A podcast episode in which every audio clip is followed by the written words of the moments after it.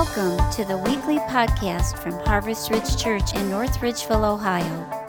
Our heart's desire is that you would grow in your love and devotion to Jesus Christ and that these messages will strengthen your daily walk. For more information about our church, visit us on the web at www.harvestridge.net. We are continuing with our sermon series, There's No I in Church. No I in Church. Um, and in case you can't spell, there is no I in church, all right? And so we are going to be talking about communion today. Um, some of you guys have a, a, predisposition when it comes to communion. You have these thoughts of what it is, what it isn't. Maybe you have um, no clue what it is. This is the first time you've ever talked about it. Or sometimes maybe there's people in this room you regret. As soon as you walk through those doors and we have those little tiny cups with those little wafers in them, you guys are like, ah, man, it's communion day. Uh, but other people, you're overjoyed, right? We have a predisposition when it comes to communion. And I wanted to talk about what communion is and what it isn't. But I wanted to start off by talking about um, the fact that some things work best in life when they are divided, and other things work best in life when they are unified. All right, does everybody understand that, right? Some things work better in life when they're divided, others when they're unified. Um, and today I'm going to be talking about the concept of unity as it comes to um, not bread, but oh, actually, you do need unity for bread with yeast and all that kind of stuff, but unity when it comes to communion. Um, and so when I was about 17, my buddies and I, we would always uh, go to IHOP late at night. They were open super late, um, if not 24 hours. It was one up in Elyria back before, um, you know, RIP IHOP. Uh, but anyways, so basically we would drive down 57 because we all lived in Ridgeville. So I would go pick all of, all of my friends up. We'd go at like, you know, 11, 12 at night sometimes on a weeknight, um, sometimes even later. And so we would go to IHOP, and one day I had to turn. I think I was getting gas, but I might have just made a wrong turn. I was headed down 57, I was headed north, um, and I made a left onto like one of those side roads over to Elyria. I think it was that, uh, that Speedway gas station. I had to pull over there. Um, so then, as I was coming back out to go north on 57 again, um, I wasn't paying attention. We were probably you know jamming to some music. I was talking to my buddies. There were four of us in the car and I go to accelerate, my light turns green, and I turn left, except I cut the, di- you know, the, the median, the divider, I cut it too early and I went down the wrong way. Have you guys ever, you guys know what median I'm talking about, right? On 57, that concrete median, uh, and then now it's like a big grass patch, but like I went the wrong way down 57 at like 11 o'clock at night. I don't know if you've ever been on the wrong way sign of, like, when you're looking wrong way and you're like, oh, they're talking about me. You know what I mean? like, like, that is not a good instance, right? And so I, all my buddies and I, it was like straight out of like, you know, a comic skit. I don't know, we're all like, ah! As I'm like whipping the wheel real quick. I'm, I'm doing a U in three lanes real quick and getting back. The worst part is, that a car was behind me and must not have been paying attention. They followed me right into that lane too. Yeah, it was, it was bad. Um, but I wasn't alone in my panic. So, anyways, we were able to get around, and then uh, all of them were like, Matt, you are not driving us to IHOP anymore. And I was like, understandably, understandably, right? But so that is usefulness of of division, right? Like you want to be divided from the other side of traffic coming at you, right? But then there's other times in life in which you want unity. You want something that's close in relation or or you want that mixture, right? So like when I think of awesome things that are unifiers in this life, I think of like peanut butter and chocolate, right? Love the combination peanut butter chocolate. Love me some uh, some Reese's. Um, or here's another one: a nice warm sunny day and my toes in the sand right? That's good. That's a good combination. Or maybe you're the opposite. Maybe you love nothing to do all day, no responsibilities. You put on your comfy clothes. It's raining outside. You just sit down and read a book or watch a TV show. Is that someone you guys like that too? All right. There are perfect things in life that honestly, like they're good individually, or sometimes they're bad individually. But when you combine them, when you unify them, oh, it makes it like so much better. Do you guys agree? You guys agree? All right. Well, there's some times in Scripture in which we are told to be divided, and there's other times in which we are told to be unified. Right? If you didn't know that, there's times in which the division is necessary and it's helpful and it's beneficial, and we'll hit that a little bit later. But there's other times in which unity is needed, and communion is one of those aspects in which um, unity is needed. And so basically, this is kind of our big statement for today. I'm going to say it about 15 times. Hopefully, you get it through your head. Communion is not meant to divide, it's meant to unify. Everybody say it with me. Communion is not meant to divide, it's meant to unify, right? So, hopefully, by the end of this, you understand that communion is not meant to divide, it's meant to unify. And if you are seeing division because of communion, then it is not a representation of communion. Does this make sense? All right, so well, everybody go ahead and stand up on their feet. We're going to read God's word. We're going to read our main scripture passage for today. We will be working in 1 Corinthians 11, 27 through 29. Um, and I'm going to go ahead and read it, but you know, you guys can read it to yourselves as well. Um, there's kind of a lot. I might point out a few words that I want you guys to say with me. So, um, so then, whoever eats the bread or drinks of the cup of the Lord in an unworthy manner, and what kind of manner? In an unworthy manner. We're going to talk about that. Whoever uh, eats, eats of the bread or drinks of the cup in an unworthy manner will be guilty of sinning against the body and blood of the Lord. Everyone ought to what? Examine, Examine themselves. Let's say it one more time. Everyone ought to what? Examine, Examine themselves. Do you guys do do you examine yourself on a regular basis? Maybe you wake up, you you wash your face in the mirror, you look at yourself and you examine that pimple that's on your face and you try and pop it real quick. Or maybe those nose hairs, you got to get them off, right? Do you examine yourself with your bed head and you wake up and, and you examine yourself throughout the day, right? Would you guys all attest that that's probably true? I go into the mirror and I'm I go into the bathroom, wash my hands or whatever, and I'm looking up and I just do a quick examination. I just quick fix my hair or whatever it is, right? We examine ourselves on a regular basis. And what, what Paul's telling us to do is give an examination of ourselves, but not physically, not checking our hair in the mirror. He's telling us to do this before they eat of the bread and drink of the cup. Examine yourself, examine your placement, examine what you're doing in your life. And we're going to hit different areas of examination today. But examine yourself before you drink from the cup, not after, not during, but before. All right? So for those who eat and drink without, dis, or without discerning the body of Christ, eat and drink what on themselves? Judgment. Judgment. It's kind of a sticky word, right? They drink, they eat and drink judgment on themselves. That's not, that doesn't sound very fun. So we're going to get a little bit into that, but first we're going to pray. So, Jesus, thank you for this day. Thank you for blessing us and allowing us to be here. Father, I just pray that you would speak through this message, that you would give open hearts and open ears to what you have to say, and that we would understand that communion is not meant for division, but for unity. And uh, we, we praise you in all that you do, and all that you say, and all that you are. We praise you through it all. So, Thank you, Jesus. Amen. You guys may be seated.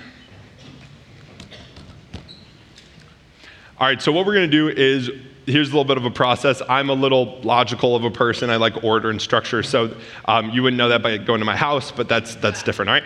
Um, so basically, we're going to go through three R's, Matt Crow's three R's of communion. Um, and in each one, we are going to take an examination, and then we're also going to look at what is a division that we can see within that. Sometimes Paul calls it out, sometimes we see it other places in Scripture, all right?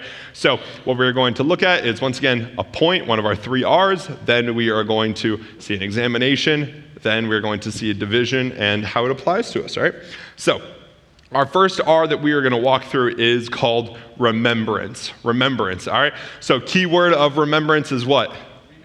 Remember, Remember right? All right. Has anyone ever gotten in trouble because you forgot something? Yes, all right. If you are a husband in the room and you got married on a specific day and you went home that day and you forgot that five years ago on that day you got married, you forgot your wedding anniversary. Is your wife going to be very happy? Oh, oh yeah. oh, you're newly married, Oli, aren't you? So, uh, no, she's not going to be very happy, right? Or maybe your boss, you you forget to do something, right? We we have things scheduled on a regular basis in our lives, and we normally use a calendar or we set a reminder, right?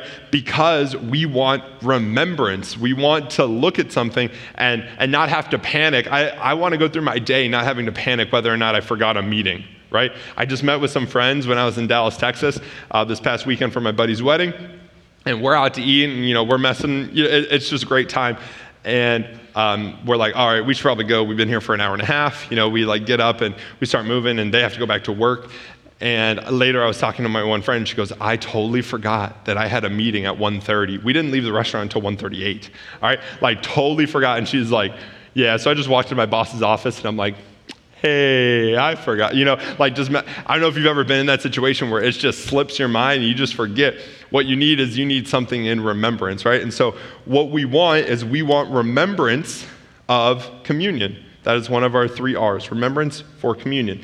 Now, like I said, we're gonna, we're gonna talk through an examination. So we are examining ourselves and our remembrance. What is the thing we need to examine? The question that I have is why are you taking communion? A remembrance of why are we taking communion? All right, so there was a, uh, when I was in like sixth grade, does anyone remember Pastor Carl, the kids pastor here years ago? All right, yeah, I love Pastor Carl. Yeah, we got some, we got some happy hands. Uh, so Pastor Carl, when I came in, I believe he was the kids pastor when I was in fifth grade. And then when I was in sixth grade, I worked as like sound, just like how he, uh, Pastor Caleb has people all the time. And we were taking communion. I was back in the sound booth, and there was like a third, maybe second, third, fourth grader. I don't know. She, she was pretty young. Um, and we were taking communion, and she raised her hand. She goes, she goes, Can I get some more juice? And can I get some more bread? I didn't eat breakfast this morning. I'm hungry. And I remember Pastor Carl being up there and, and saying, No, we don't drink the juice because we're thirsty. We don't eat the bread because we're hungry.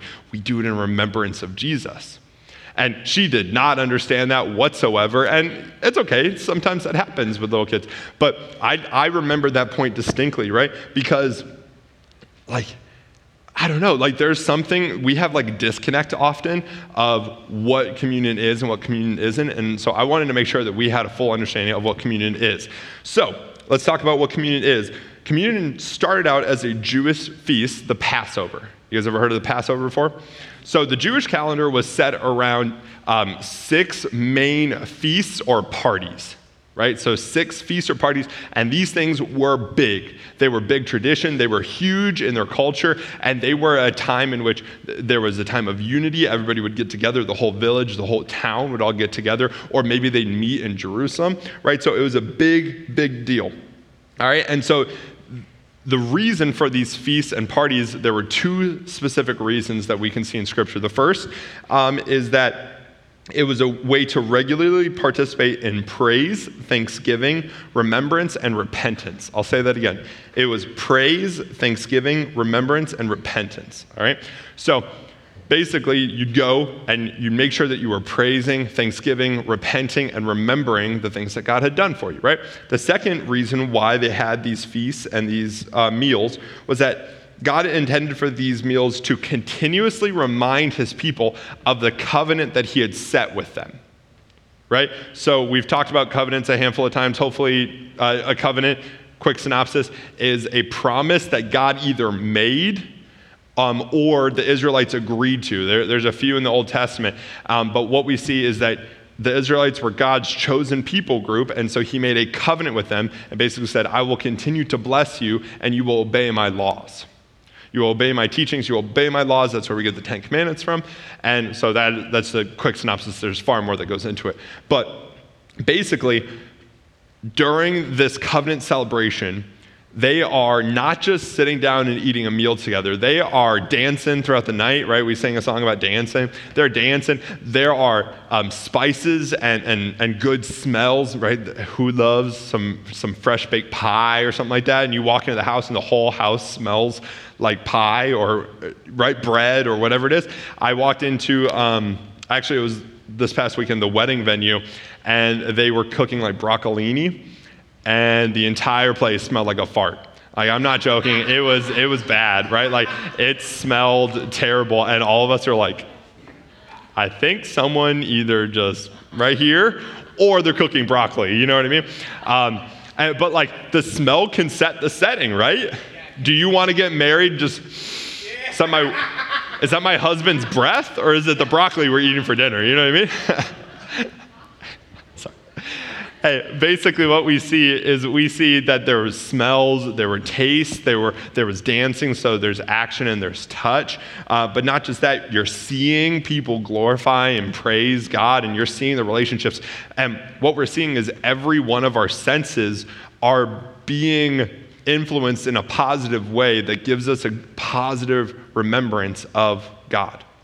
Does this make sense, everybody?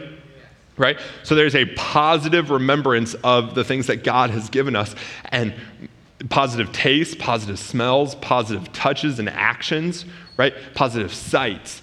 Those are things that are going to attribute. Now, if you have a negative viewpoint of these things, then it's going to affect you negatively, right? So if you went and last time you went with your boyfriend and now you guys have broken up and now you go the next time, you might have a negative aspect because there you see him with his new lady friend and you're like, what the heck, man? You know what I mean? Like, did our last Passover festival mean nothing together? Um, anyways, the purpose of this whole thing is that there were Jewish feasts and festivals, and they were meant to create community and unity. And it was all behind a remembrance of what God had done for them, right? So, unfortunately, much like us, uh, the Israelites consistently were not faithful to their covenants, right? And, and that happens. But so the early church in the New Testament, they decided to kind of take that same basic mindset and they applied it to, um, to the communion element that they did. So instead of just having six parties throughout the year, they would do regular um, communion times in which they would sit down, they would get together um, as a grouping of, of fellow believers, and they would break bread and they would partake of like wine together. And so, what we would see is, in case you don't know this, the breaking of bread is, is a remembrance of Jesus' body that was broken the day on the cross, right? And then his blood or the wine is a remembrance of his blood that was poured out and, and, and, and shown for us, right?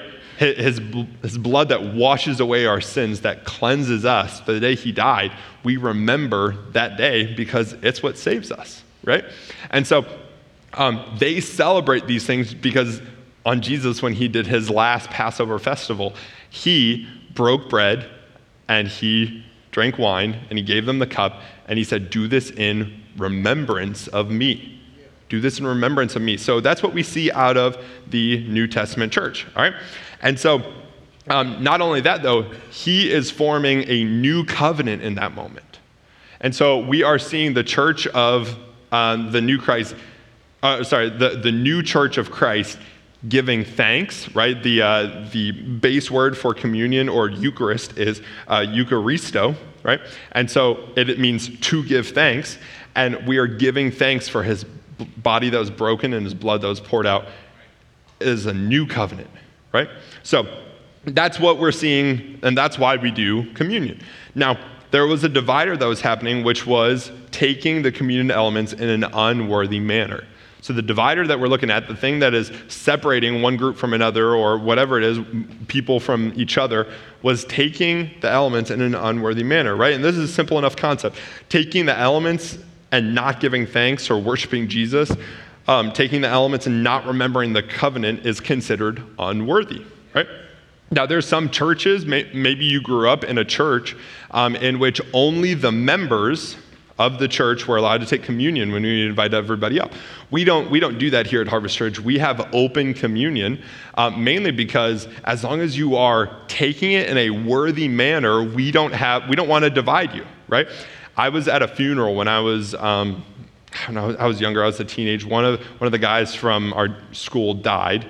Um, in a very tragic car accident. And I went to a Catholic funeral service, and I'd never been to a Catholic mass or anything before. And I remember them saying, um, if you are a Catholic, you know, believer, if you're a member, then go ahead and get up and go get communion. And so that's what they did. And I remember all these people getting up and going to the pews, and I'm just sitting there. Like, I'm just sitting there by myself. And I felt divided, though. I really did. And it had nothing to do, like, I've taken communion my entire life. It had nothing to do with my belief, but I did not fit the standard of what they were looking for in that moment, right? So we have open communion here at Harvest Church as long as you are doing it in a worthy manner right? Does this make sense? Right. so um, take it in a worthy manner. Those who take communion in an unworthy manner eat and drink judgment on themselves. That's what it says. They drink judgment on themselves. And we don't want you to drink judgment on yourselves. So today we're going to be taking communion together. You have an open invitation to come take communion, whether or not you're a member of this church. However, we ask that you do it in a worthy manner, not because Honestly, not because it's really going to affect me, but because I don't want you to eat and drink judgment on yourself. Right? So let's go ahead and let's get into our second uh, reason. Oh, sorry, I, I want to say this as well. Once again, community is meant not to divide, but to unify. And so when we remember things as a unit, when we remember things as a church, when we remember things as a family, uh, we're able to keep each other accountable, right? When we do baptisms up here, we have the whole tank, and could I could I do door to door baptisms and go inside your bathtub and fill it up and dunk you down? Yeah, I could. But it loses the remembrance part in which the body of believers around you is then keeping you accountable, right? If you have a family member or a friend or you see the baptism and you see them behaving in a way that does not represent that baptism, then it is your job to keep them accountable. It's your job to give them a remembrance of what they committed themselves to, right? So, communion as a remembrance aspect is meant to create unity, not division. So this brings us to our second R of communion, which is reverence. Reverence, all right? And so, um, what are we examining when we're looking at reverence? We are examining, right? We're examining ourselves, our priorities and our attitude. What is your predisposition towards communion? I already talked about this a little bit earlier. What is your predisposition towards communion? Do you walk in, you say, like, yes, we get to do communion today? Like, I don't even think I get that hyped about it, but some people might, right? But then there's other people who are like, oh man, we got to do communion today. I hate those wafers. I hate that grape juice. It tastes terrible, right? Uh, there's other people who you're right in the middle and you're just like, whatever, right? It happens. It happens. Sometimes I forget that it's going to happen. Sometimes I remember, right? Um, but how about this? Not just with communion, what is your priority and what's your attitude on anything that Jesus demands out of you? So not just with communion, but anything, right? So like this this scripture is full of telling us things that we should and should not do. That being said, if all we ever take the Bible as is a rule book, in which they give us positives and negatives and yes and no's, then honestly, you're missing a massive, you're missing the entire purpose of the book, actually. The book is relational. If you're taking it as a task list of yes or no's, then, then it's not going to be a fun relationship with God. I always I try to tell our youth all the time is that when Jesus came, he did not set rules, he set standards. He set standards for how we should live our lives, right? Because he wants to see us in the more blessed life, right? That's Romans. Romans 8. Live a more blessed life. You can live a blessed life by going out and partying and being a millionaire and doing all the things of this world. Absolutely. That's a blessed life. That's great. But the more blessed life is being empowered by the Spirit and living accordance to God's will. And sometimes that means that you have to put down long term, uh, sorry, you have to put down short term happiness for long term joy. Right? When you put down that happiness, you establish something that's going to be joyful long run. And honestly, sometimes that stinks, man. I'll tell you what, it is not always easy to put down my happiness in order to create joy. But would I rather be happy right now and then regretting it later, or would I rather be happy long term in my, in my marriage, with my family, with my church, in my job?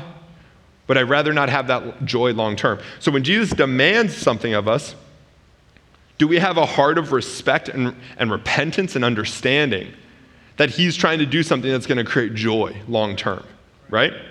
Or not even the fact that you're going to get something out of it. Uh, God is not God to serve you. He's not God to give you and, and make you have the most lavish lifestyle, right? We are here to serve Him. We're here to have a relationship with Him. Do we come to the demands of Jesus with a heart of respect and understanding? And how do you behave when you're confronted with a truth that is totally different to either your cultural worldview or your own identity or your own, like, if, if we run into a, a, a problem with this book, right? Jesus says something and it is counter um, my brain process, it's counter to how I see things. Do I just toss the book out?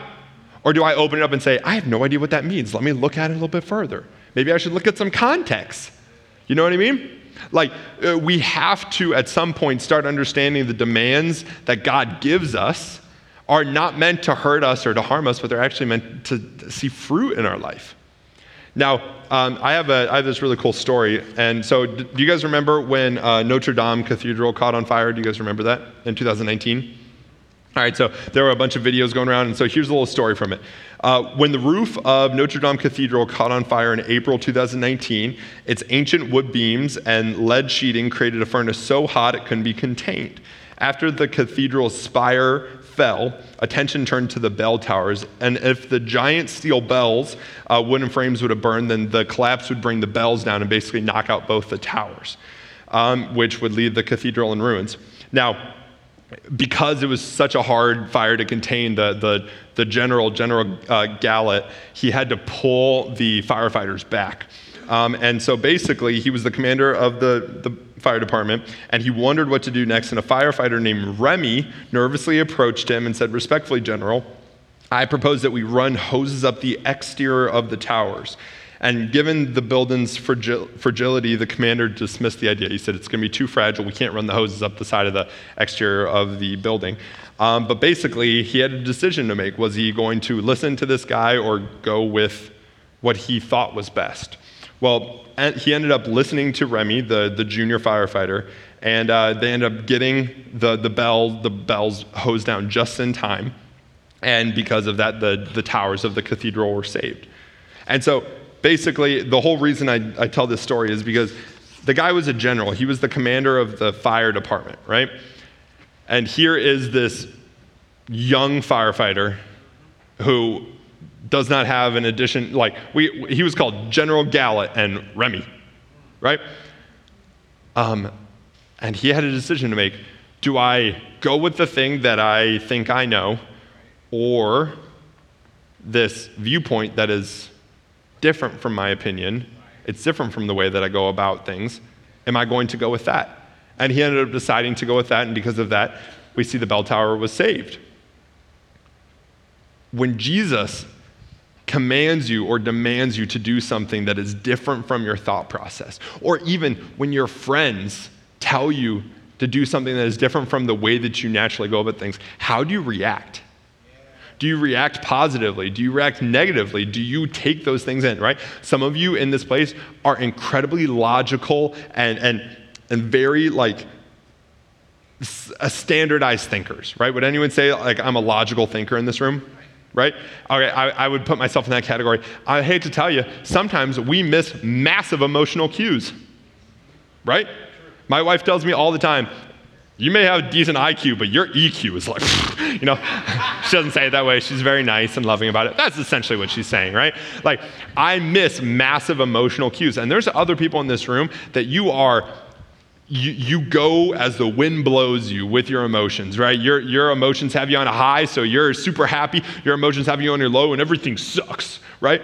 And someone walks up to your life who's a logical thinker and says, You are not processing this correctly.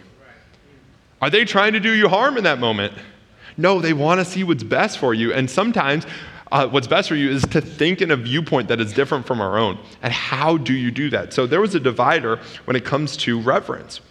And the divider is being disrespectful and dishonest towards Jesus. Disrespectful and dishonest towards Jesus. Now, in Genesis, uh, one of the first, actually, I think it's like, it's not really a command, but the first thing that God tells Adam to do is in Genesis 2 16 through 17. And the Lord God command, oh, he did say command, actually. Tricked myself. Uh, the Lord God commanded the man, saying, You may surely eat of every tree in the garden. What did he tell him to do? Eat. He told him to eat. You may eat of any tree in the garden, but of the tree of knowledge of good and evil you shall not eat. For in the day that you eat it, you shall surely die. Right? So God says, dude, eat. Eat of everything. You have all these things, but not mine. This is mine, but everything else I give to you, I bless you with.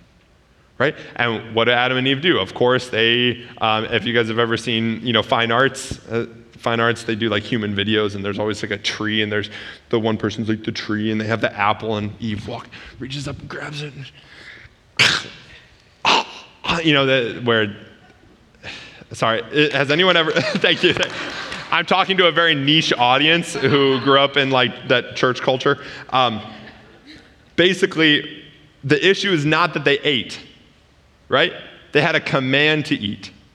The issue is not that they ate, the issue is that they ate in a dishonest and irresponsible and irreverent way. They ate what was God's. The issue is not that they ate, right?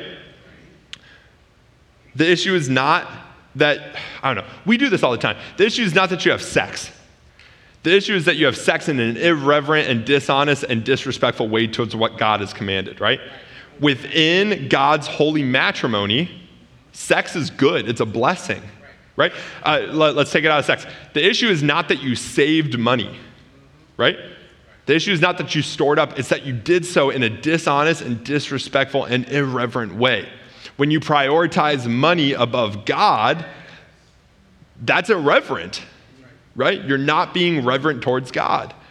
Maybe, um, I don't know, maybe your use of language, right? The way you speak, the way you, uh, your attitude, right? You can do so. I, am talking using language right now. I, you can do it within God's ordinance. And then there's another aspect that when you, I don't know, when you speak certain words against certain people, you are being irreverent towards God. Actually, when you speak certain words towards anybody, you can be irreverent towards God. What am I trying to get you to understand? God has blessed us. He's given us fruit. He's given us so much abundance in life, so many blessings in life. And we always want to toe the line and go a little bit further, just like the Israelites did, just like Adam and Eve did. We always want to go further, and that's being irreverent. All right? And so, once again, this is the same statement. Communion is not meant to divide, it's meant to unify. And I want you to be unified with the way that we are reverent towards God. When we're all being respectful of God, then we are being reverent and, and honest and respecting together. And that's what we want. All right, so the third R that I wanted to get into is relational. The third R is relational. And so, what are we supposed to examine, right? We have to examine ourselves. We are examining our relationships. Let's examine our relationships. How are my relationships with my family, my friends, or even fellow Christians? Am I behaving in a way that is honoring and serving of God? Or am I, do I pent up anger and aggression? Do I have unforgiveness in my heart? These are unworthy ways of coming to communion right? Whether or not we feel it. You might be angry. You might ha- have just reasoning why you're angry, but that doesn't mean it's appropriate to approach the Lord's table with those things. Does that make sense? And that is counter what our feelings are, but it's scriptural. Here's a divider exclusion of others.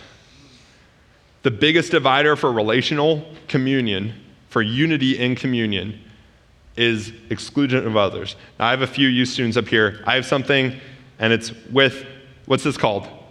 Open, open circle, right? Open circle is what I call this.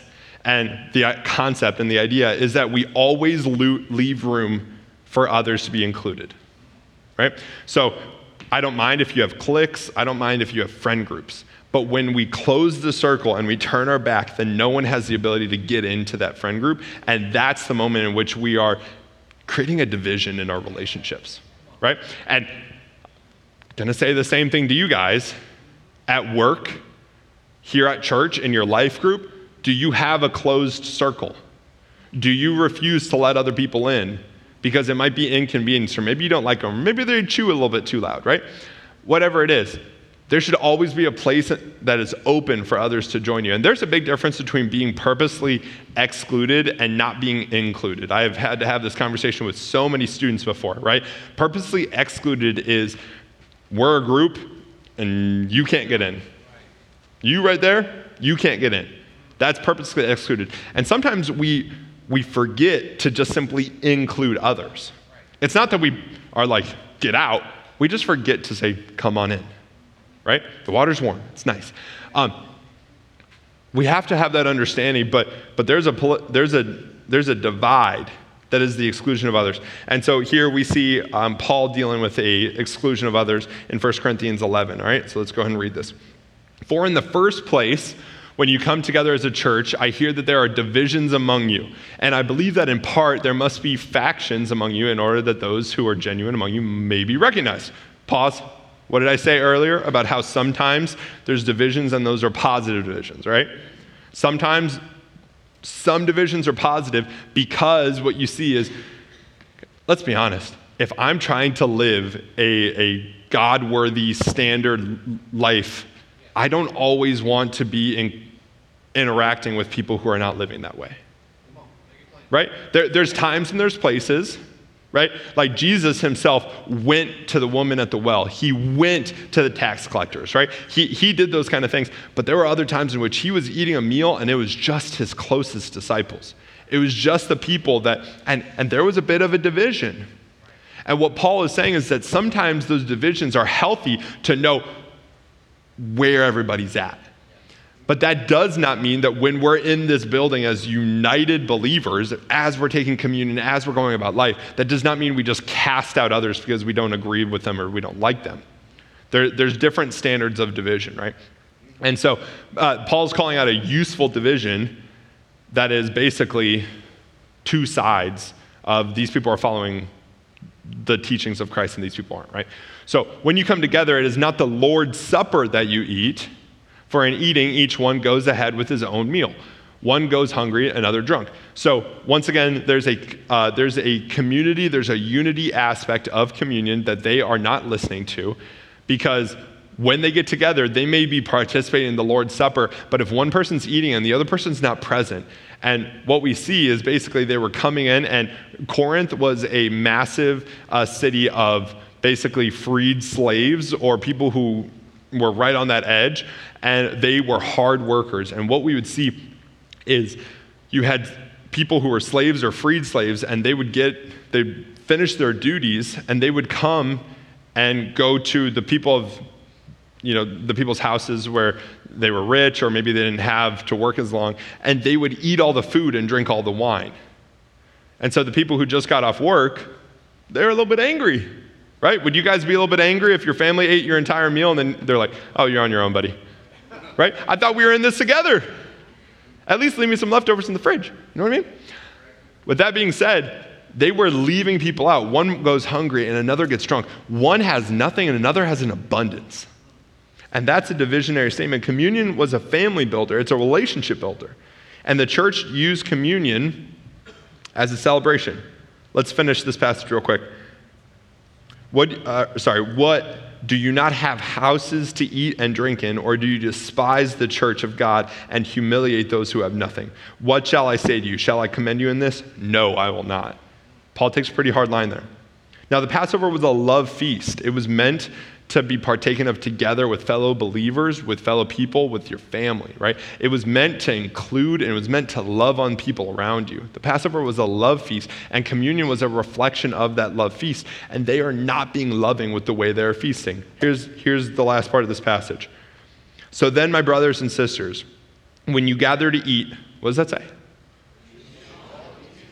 Hold on, let's say it all together, right? You should you should all eat together. You should all eat together. Anyone who is hungry should eat something at home. Eat before you come. That way it's not about you, right? The whole sermon series, there's no I in church, right? It's not about you. Eat before you come. That way when you come, you're not leading others to destruction. You're not, you're not excluding others because you're so hungry that you have to eat. So that when you meet together, it may not result in judgment because once again, when we partake of communion in an incorrect and unworthy manner, we are giving ourselves judgment. Right? So we should all eat together. That way you may not result in judgment. And when I come, I will give you further directions. I have a video for you guys. Hey, what are you doing? Hmm, eating a sandwich. Oh, we're going to my parents' house for dinner. I know, I can't wait to see them. Okay, then why are you eating? I'm hungry. You can't wait an hour? I'll be hungry again. It won't be an hour. I'm gonna have to hug them, talk. It'll be like two hours before I even see an appetizer. Okay, what if I tell them as soon as we walk in, he's hungry? No, that's weird. And it's all about me eating. That's what you want. No, it's not. I want to eat right now. I would never do this to your parents. I'm eating a sandwich. So that's a skit that I saw uh, on TikTok not too long ago. And basically, the concept is exact, right? There's some people in this room where you're like, oh, I understand going to my in laws and, you know, taking forever. Like, not calling out my in laws, but uh, yeah, like sometimes that happens where I'm just like, all right, dinner's at 1, right? They're like, yeah, dinner's at 1. It's 2.30 and I'm starving to death. You know what I mean? Like, that happens, but it's not about you. It's not about you.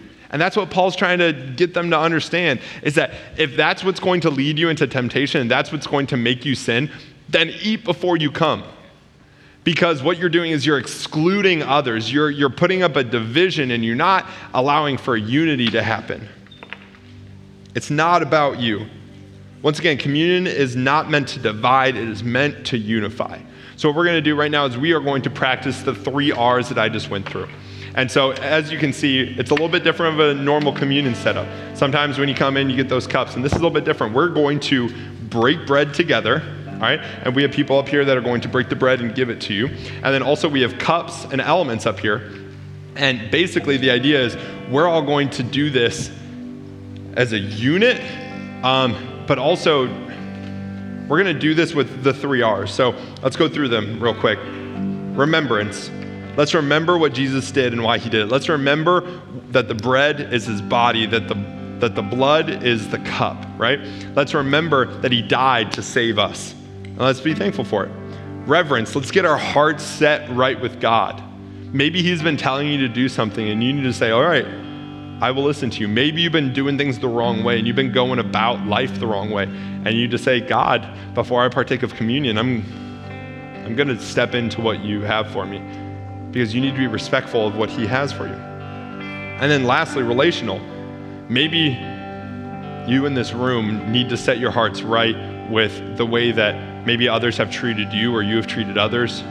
Maybe you need to forgive those who, honestly, they may not be deserving of forgiveness, but Scripture tells us that we need to forgive. Maybe we need to put ourselves in the place where we're loving the individuals around us that way we can create unity as a whole. Does this make sense, everybody? So, what I'm going to ask is um, actually, could I have everybody stand up on their feet? All right, so what we're going to do is our middle sections are going to go first. I'm going to ask that you come to the middle and go outside. You can, uh, you'll be handed a piece of bread. You can grab a cup and then go back and you can go find your seat. Uh, the band's going to be playing behind me, and whether you get your cup first or whether or not you get it last, because once the middle row kind of goes, I'll ask that you guys filter and do the same thing. Um, who are on the outsides. What I'm going to ask is that you begin to work through reverence, remembrance, and relational unity. That you begin to work through those things because um, we don't want to take communion in an unworthy manner, right? Right? Do you want judgment on yourself? I wouldn't. All right, so we're gonna take it in a worthy manner. So we're gonna, when I say go, you guys can step out of your seats and start doing that. And then what we're going to do after everybody has got their communion elements and take a seat, we are then going to do communion as small uh, units. So basically, three to six people, people who are close to you. I'm gonna ask that you get together. One person prays for the cup, one person prays for the bread, and then you guys partake of it together as a unit. All right, so we're gonna go ahead and start. So if you guys want.